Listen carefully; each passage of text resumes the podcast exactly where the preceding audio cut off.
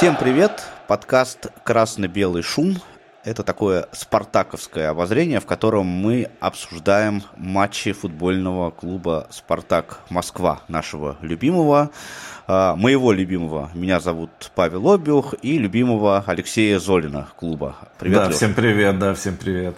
Мы по итогам очередного матча здесь собрались, и «Спартак» победил, одержав четвертую победу в чемпионате России и седьмую победу э, в этом сезоне. Это я говорю специально для тех, кто э, значит, ноет по поводу того, что Спартак плохо играет. А в конечном итоге наш э, главный критерий – это результат, а результат плохим назвать нельзя. Есть другие разные моменты, и вот эти моменты мы сейчас и обсудим. Итак, вчера состоялся я не знаю, Леша, а это был гостевой матч или домашний в итоге? Нет, домашний, домашний. Поменялись кругами официально. Это был домашний матч Спартака против Сочи. Домашний матч, который должен был быть гостевым. И я считаю, что это несправедливо. А, потому что накосячили, простите, Сочи. Ну Значит, ну да. у них должно было быть два гостевых матча со Спартаком. На самом деле у команды, если она, как ты говоришь, косячит, а, есть резервный стадион.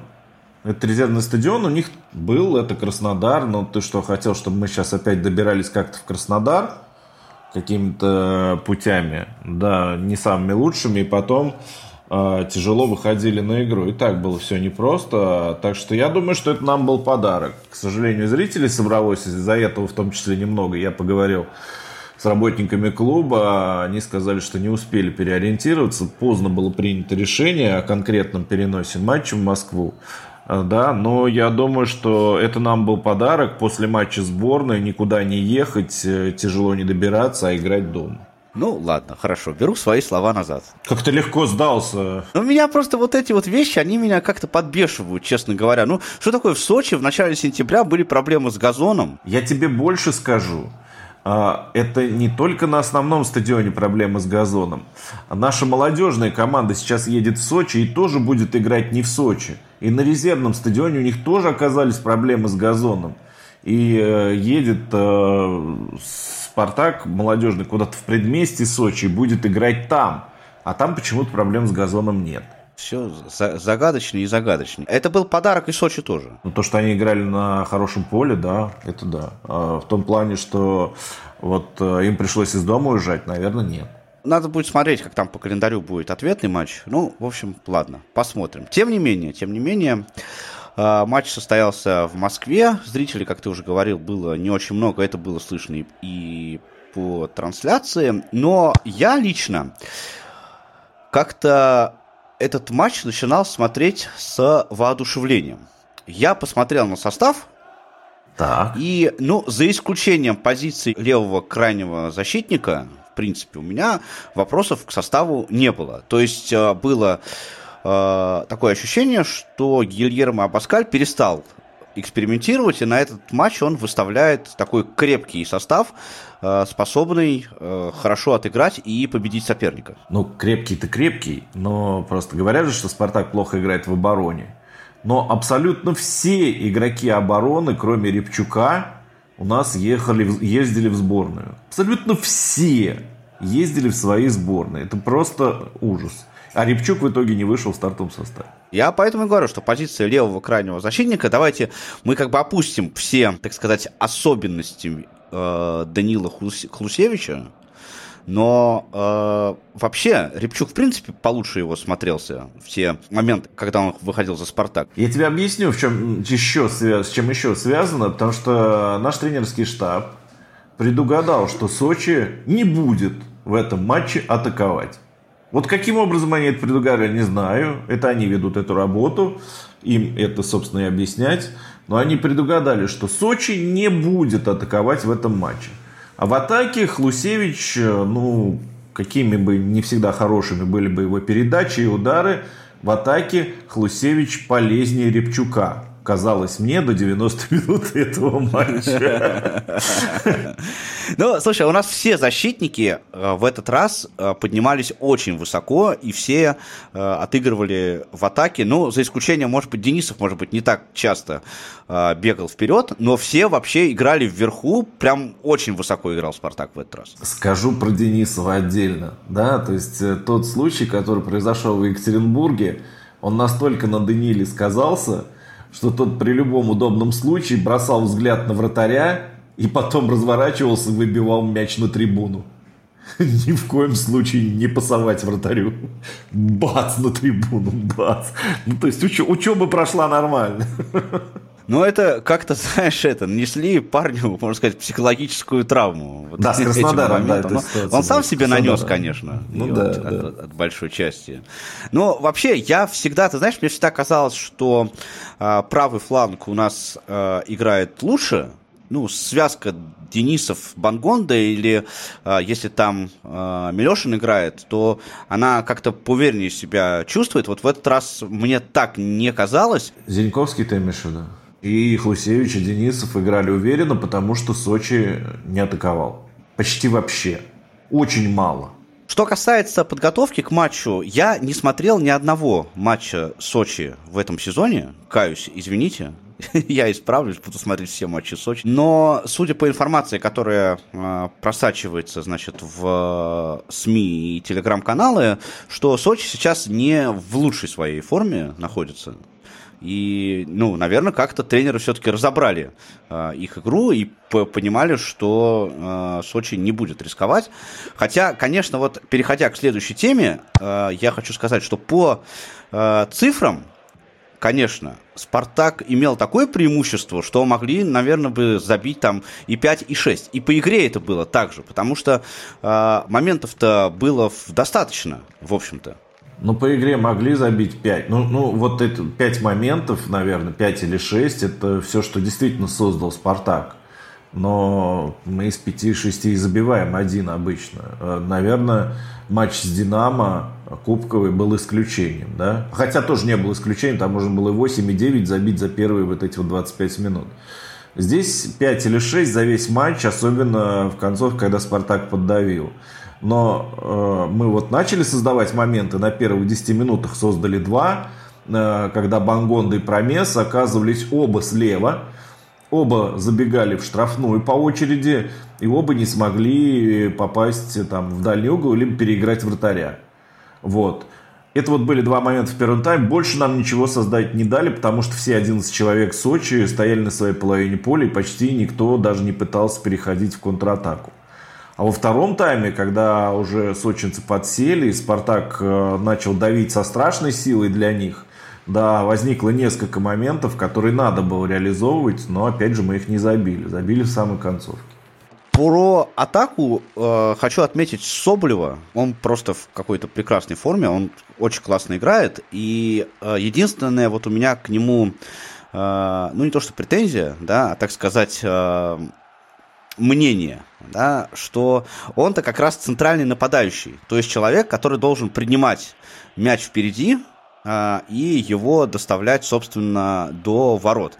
Но Соболев наверное, слишком даже много работы делает в глубине вот атакующей линии. То есть он э, и у него и отборы, и много, ну, в общем, очень много работы, да, очень э, глубоко опускается. А вот товарищи по краям, э, Бангонда и Промес, я прям вот даже начал обращать внимание где-то во второй половине тайма. Нет, у них, конечно, есть проходы, но никто из них не доставлял мяч как бы в, в своих ногах, да, то есть особенно Промес. Вот он, э, он только принимает передачу, да, э, впереди и под удар, и либо уже бьет поворотом, либо отыгрывает там назад или в сторону. У меня к Квинси большие вопросы по игре. Просто я считаю, что лидер, особенно когда у команды там не все получается, э, должен моменты реализовывать все-таки, да, или когда тяжело. Допустим, нам всегда Спартаку матчи, которые в чемпионате идут после сборных, даются тяжело. А, вот матч против Сочи не исключение, да еще весь соперник да, в своей штрафной площади или на подступах но очень плотно обороняется. Когда моменты возникают, их надо реализовывать. У Квинси, конечно, это не получается уже достаточно давно. Я думаю, что не видит это только ленивый. Вслух пока никто об этом не говорит. Наверное, в конце концов будут говорить, если дальше это пойдет. Но ему все можно простить э, за вот эту вот откидку на Бабича на 91-й минуте. Наверное, вот для этого он и играл весь этот матч. Бангонде у меня вообще вопросов нет. Э, единственное, что как-то он э, на фоне того, как он начинал, да, немножко стал выглядеть не так ярко, но и понятно, и соперники посерьезнее сейчас к нему относятся. Уже там, когда Тео получал мяч, двое-трое всегда около него. Иногда на скорости ему удается там что-то сделать. Ждем еще его фирменных ударов, конечно же. Но пока на команду он работает очень полезно. Но вот сам пока, да, не получается. Еще пару мыслей есть про организацию э, игры. Э, про середину, в частности, поля. Очень понравился Зобнин в этот раз. Э, не зря прямо э, вышел.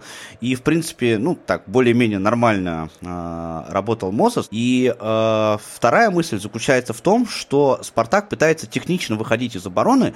Я понимаю, что защитники в этом матче были во многом нацелены на атакующие действия, но мне показалось, что вот эта вот игра в короткий средний пас, да, при, э, при начале атаки, она проходит медленно довольно. То есть вот в Сочи, который не атаковал, это как бы окей.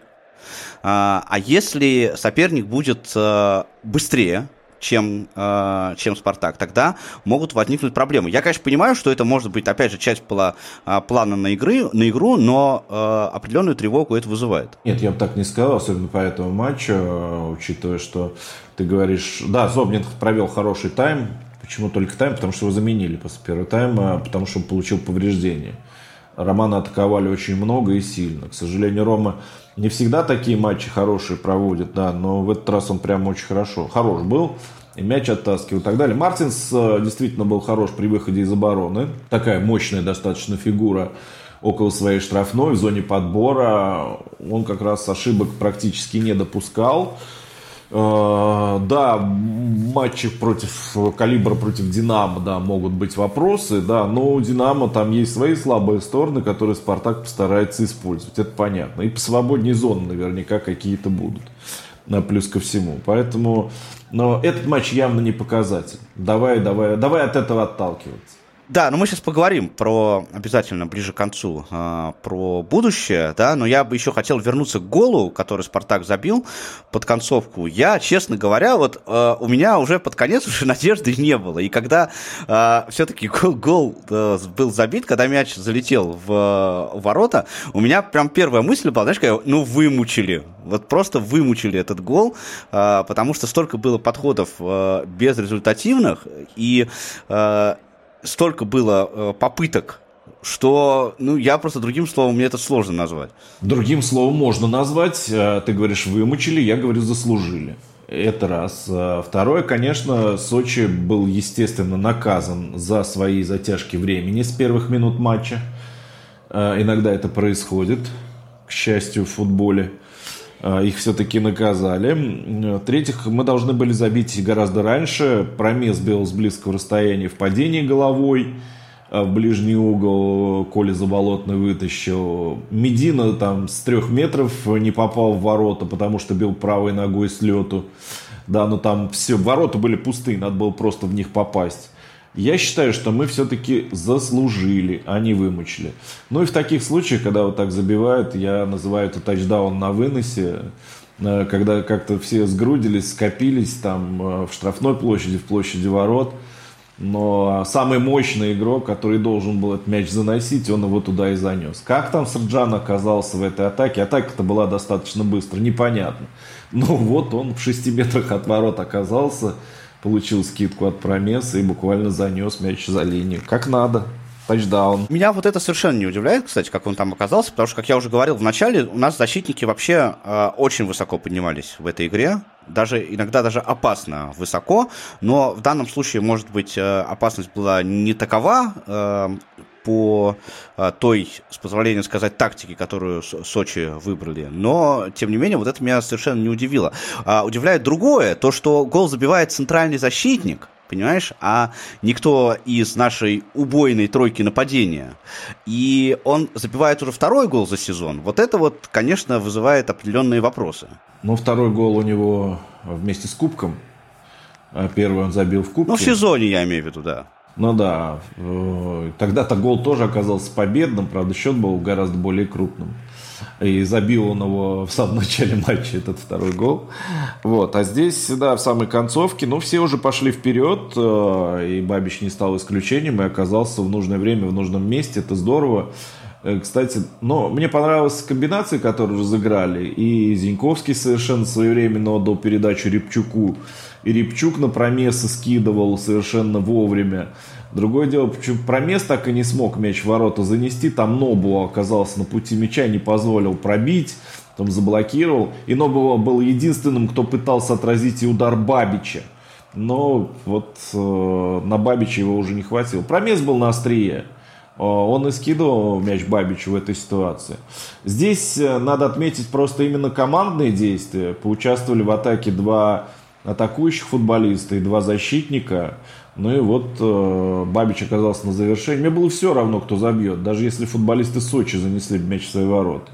Сделал это Бабич, ну и прекрасно. Про командное взаимодействие еще одна мысль заключается в том, что вот этот состав Спартака, мне кажется, он в качестве, ну, если хочешь, основы, да, я не знаю, какое правильное, правильное слово употребить, но если у нас э, Соболев, Промес, ну, пока мы не задаем Промесу вопросы, э, и Бангонда играют впереди, да, э, Зоблин вот в той э, форме, в которой он сейчас находится, вместе с Мозесом и Мартинс, Мартинсом посередине, ну, по поводу линии обороны там как бы есть вопросы, но, тем не менее, все равно, как мне кажется, вот эта структура, она э, вполне себе работоспособна, если брать ее э, за основную игровую э, модель.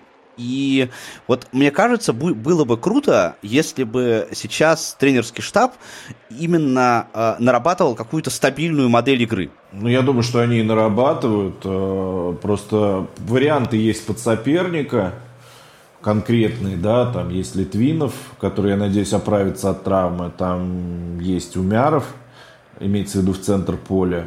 Видишь, на замену очень здорово выходили Медина и Зиньковский, которые тоже могут выходить в основном составе. Зиньковский мне вообще второй матч подряд очень нравится, прямо скажем. Антон очень здорово прибавил.